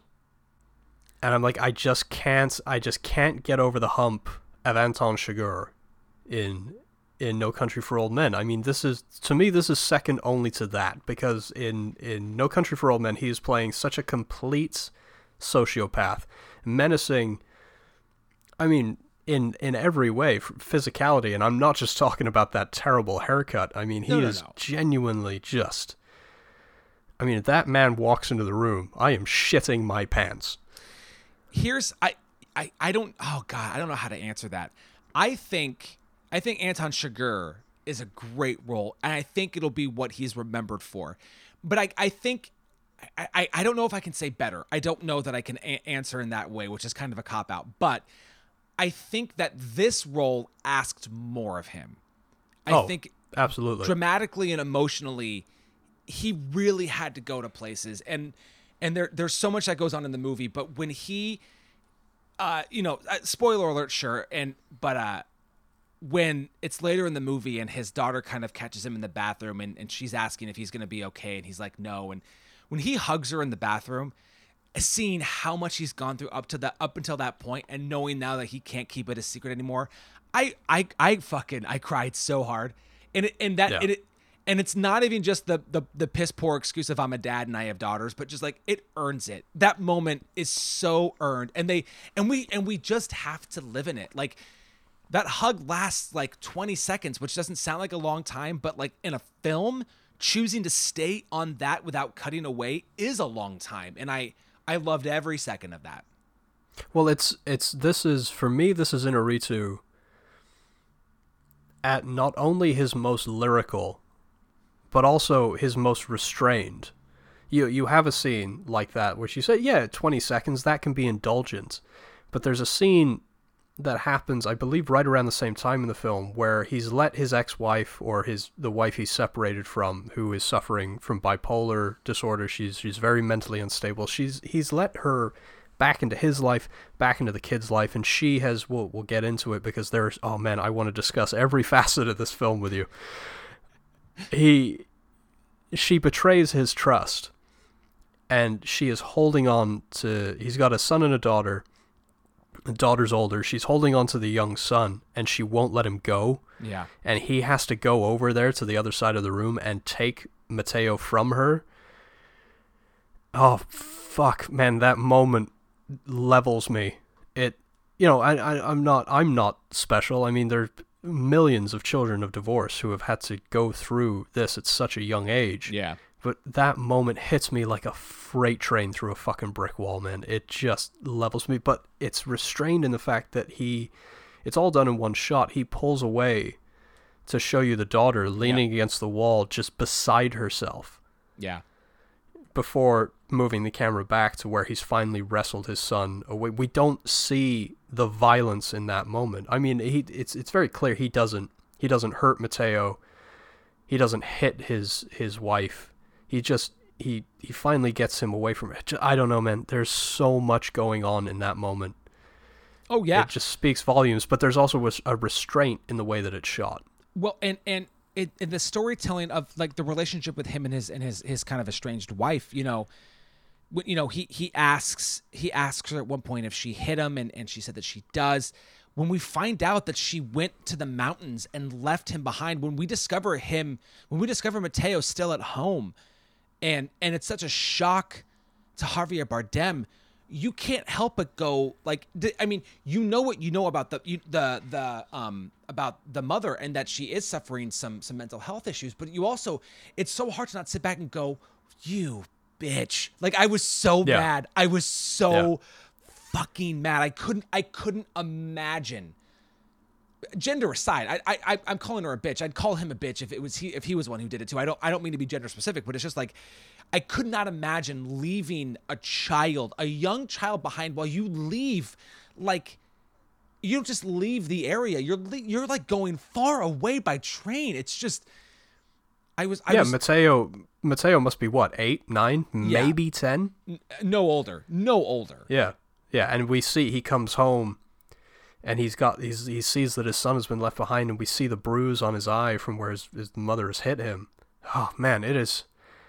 I don't I- don't I don't know any moment in this film where if it doesn't touch you, yeah you I don't I don't know if a soul is real or not, but I mean you you are soulless if this film doesn't hit you. Well, and I so I I don't I, I feel like I'm just gonna bring the mood down, but the moment that happens in um in Amores Perros where we find the dogs have all been uh, killed by the other dog.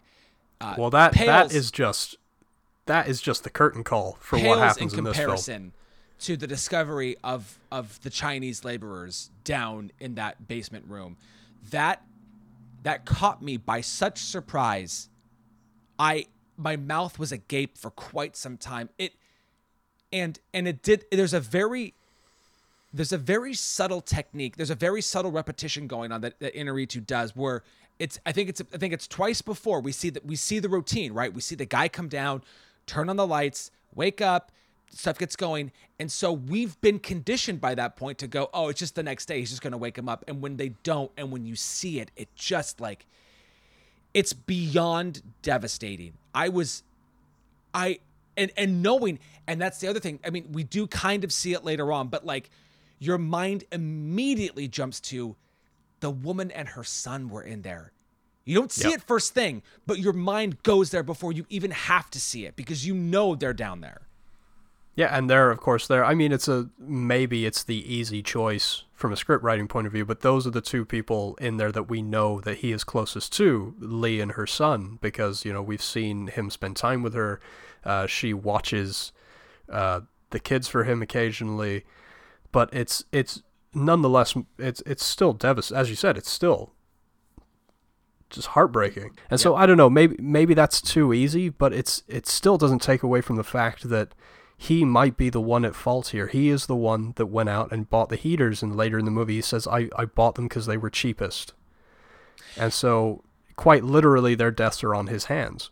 Yeah, and, and from from his perspective, of course. I mean, he doesn't know that the they're living in a room with no ventilation, and that and that that that obviously has a contributing factor to it. But yeah, from where he's sitting, it's his fault, and um and that and that obviously brings back in that that sort of supernatural element of the movie where now he's starting to kind of the way that the bodies are kind of up on the ceiling and the way he sees his body later on uh, I think is great, and it works really well with this sort of confronting death, not only his own but the other people around him. It's I really liked all of those choices. Yeah, I know that, and this is where I, I keep hammering home the, the idea of the restraint that Inarritu shows in this film. I mean, there is a supernatural element. He is a medium. He is someone that people pays to help their loved ones cross over, people who are left behind and having a hard time letting go of the fact that they're dead. I mean, it's done so subtly, even from that, that opening scene where we see him go down into the church basement.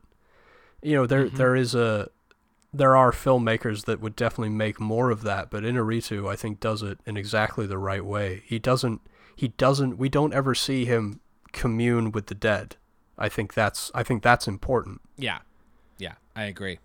I agree. And Uh, it and it's uh, it's done it's done kind of it's very unsettling, but not in a horror movie way either. You know, there's a chance that you could swing too far the other way and make it horrific. It's not horrific.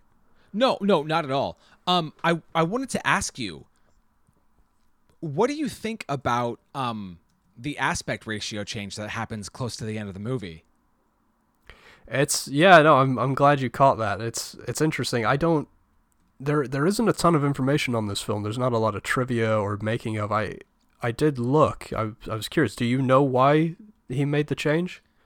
So yes, I did. I found uh, for the American Society of Cinematographers website, uh, Rodrigo Prieto was interviewed, and uh, th- there was a question. He goes, "There was a very unusual format change from 1.85 to 1 to 2.2.40 to 1, and from spherical to anamorphic partway through the movie. What motivated the choice?" And Prieto says, "So you noticed." In one of our first discussions I had with Alejandro, he described Uxbal as somebody who is uptight and controlling at the beginning of the film, and then, as he is forced by his circumstances to accept his fate, he is finally able to let go. Alejandro wanted to find a way to represent this transition visually. At first, we talked about using tighter compositions in the beginning and then going wider as the story progressed. After that conversation, I thought about it some more and wondered if we could take that a step further and play with the aspect ratio. I suggested we started at 1.85 and eventually opened up to 2.4 to represent the transition from tight control to ultimate release. And he goes on to say more, but they basically chose to use the change in aspect ratio as sort of a, a, losing of control and accepting your fate. Oh, that's so good. I know. God damn, I love I love this movie even more now.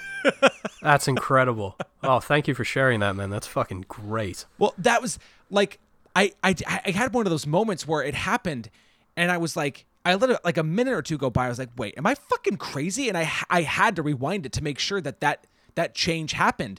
And then when it did, and it's really clear. I mean, at that point, it you know, um, I forget the name of the of the character, but the the woman who is that now living in his house is basically taking care of him and and taking his kids to school, and he really has like he's basically confined to bed, and his you know his his demise is basically it's right around the corner. And there really is this sort of accepting of your fate that happens after that that aspect ratio change. Uh, I, dude that's so good I'm just I'm I'm sorry I feel derailed now. I'm just in awe of that decision making. It's incredible. I fucking I know. I it was such a great choice and um and like the other there there are moments like that too where like his his reflection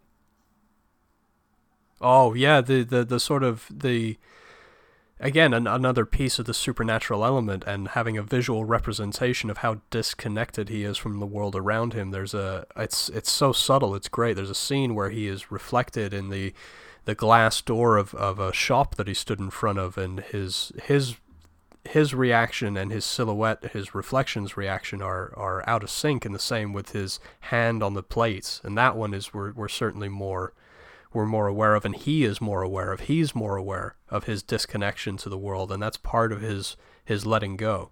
Yeah. I mean I, you know and, and we're not really going to do a birdman discussion on this episode again. I, I refer you back to our episode last week but birdman is so it's just so up my alley in terms of the dialogue and the performances and it's a theater movie and all that stuff. And but i have i just have to be real with you biutiful is such it's such a close second. I mean, it it's about as a closest second as as we've had on these rankings so far. It's that that makes me very happy to hear that. And I I I part of me was like, God is like is fucking. I was like, is Babel going to be his fucking number one? And I'm gonna have to get so pissed about this, but uh, I I'm gl- I yeah I just this movie as again as tough as it is to watch this is definitely one that I Melissa didn't watch it with me, and I, will have to let some time go by before I attempt to watch it again. But this is one I really can't wait for her to see because I think it is it's very worthy of of your time. Yeah, and I mean, coming back to Javier Bardem and, and awards talk, I mean, he was Oscar nominated for this, and I think extremely rightfully so. I mean, he lost to, to Colin Firth for A King's Speech. I don't know why, but for none of the other films that we've talked about on the show, I did this, but for this, I, I, I wanted to do it. So I've got all five nominees. Colin Firth obviously wins for The King's Speech, and, and Javier Bardem gets nominated for this. We have James Franco for 127 Hours, Jeff Bridges for the True Grit remake, and Jesse Eisenberg for Social Network. I don't know, man. Given given the choice, I think I'm going Bardem. I, I do for too. This. I mean, that's that's some tough competition to be sure. I mean, I think Franco is is amazing. I think he has Uh, yeah, pardon the pun. I think I think Franco has a mountain of work to do in, in 127 hours, and it's he's I think he's a revelation in that. That's honestly where I started taking Franco seriously. But Bardem is just a class above everybody else, Je- including Jeff Bridges, Well, and I doing just some of his best work. I mean, I, I you know, I the thing about and and don't get me wrong, I do think that Colin Firth is I, I don't think The King's Speech is necessarily a fantastic movie, but I actually like what he I like what Colin Firth does in the movie. But like when I think about Jeff Bridges and Jesse Eisenberg in those movies in particular, they've created these really great characters, but again, it's it's sort of my in a way it's my Robert De Niro and Raging Bull thing. It's like it's just a lot of the same throughout the movie. And and when you look at the work that Bardem is doing in this, it's so much. There's just so much for him to do. And I get I get why he did when it's a foreign film. It's it's it's a movie that has a lot of a lot of elements to it. It's it's you know it's not all surface level. You have to do you really have to think about this movie. But I think in the long run, I think his performance is the one that should have been recognized. Well, the in this case, as I've said before, I think the nomination is the win. Yeah. And and as I'm sure you would point out, in in the mix here with these five people, you've got three dudes playing real people. You've got one which is a remake, so John Wayne has already done it. Javier Bardem is the only original character. Yeah. Yep. That's a fucking I- great point. Yeah.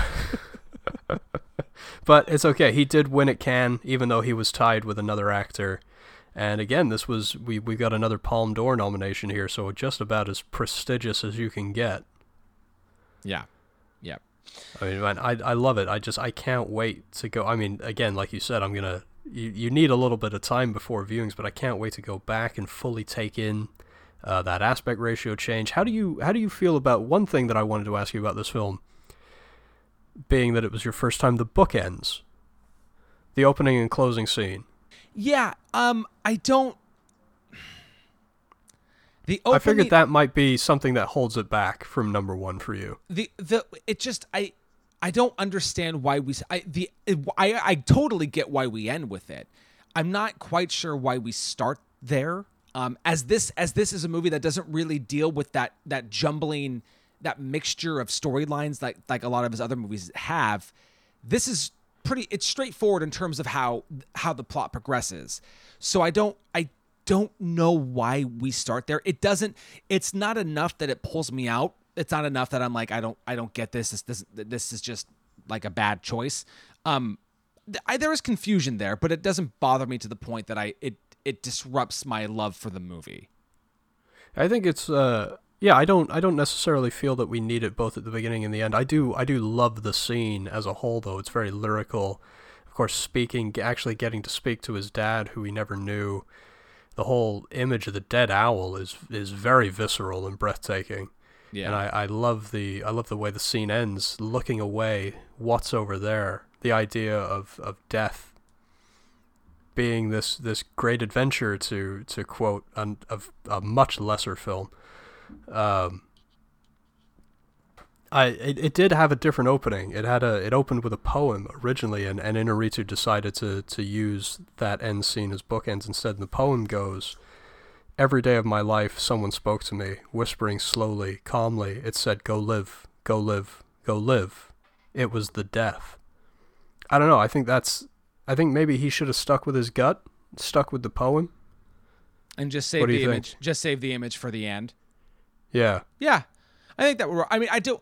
I don't think that we need it both times. And and obviously, there's a repeat of the scene with his daughter, but just from a different angle, right? Obviously, we get just just the hands at the top, and then we get to see the scene from like a a two shot later on. But um, but yeah, I, I think starting with the poem would have would have worked. I think it would have. Uh, I, I wonder if he's playing with the idea of, of circular time with that kind of imagery.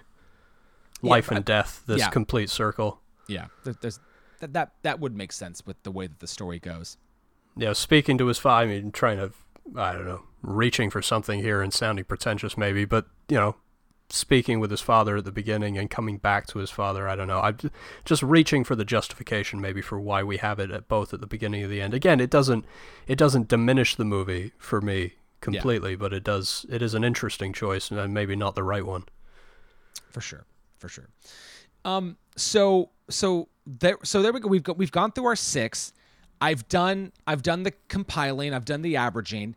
We have two films that had the same average but i'm gonna i'm gonna relinquish the tie to you. So Ian, Oh, you you don't have to do that. no well it's a i'm okay. Well i'll tell you why i did that in a second. So would you like to hear well here I'll, I'll give mine and then you'll give yours and then i'll give i'll give the definitive I, I think that's how we've done it in the past. All right, so here we go. My my ranking: number six, Babel. Number five, 21 grams. Number four, The Revenant.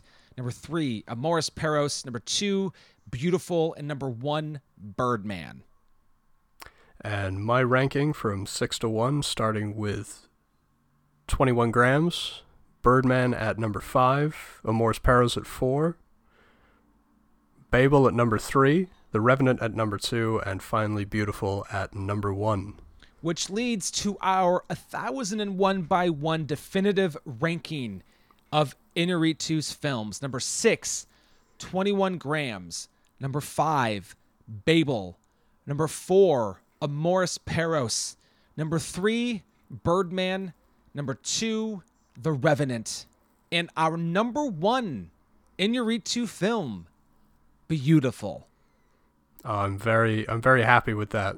The Revenant, Very- I- the, the Revenant and Birdman both averaged at three, but we collectively had it closer together. I had it at one, you had it at five, and, and then the Revenant was two and four. And I just thought that that was those were closer than one five. So I relinquished the Birdman to three.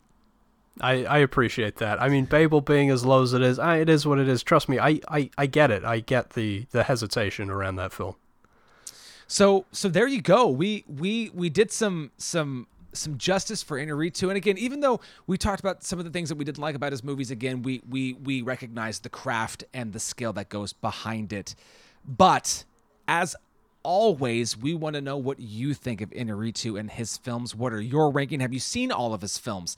So please find us on Facebook and on Twitter and let us know what you think of his movies. You can support our show at patreon.com slash 1001 by 1 you can listen to us on spotify and stitcher and apple podcasts and google play and many many more uh, join us next week as we go back to our regular format and we welcome a guest to talk about uh, uh, a, a movie with a star that I don't think I've ever seen before. Um, there's a female lead of this movie that we're going to talk about that I'm fairly confident I've never seen any of her movies before. Um, and I'm really I've, I've only seen one. there you go. So so it'll be a first for us. We got a guest. We're really excited about it, but we're not there It's yet. It's much lighter fare, much, sure. mu- much, much lighter, indeed. But until then, I am Adam, and I am Ian.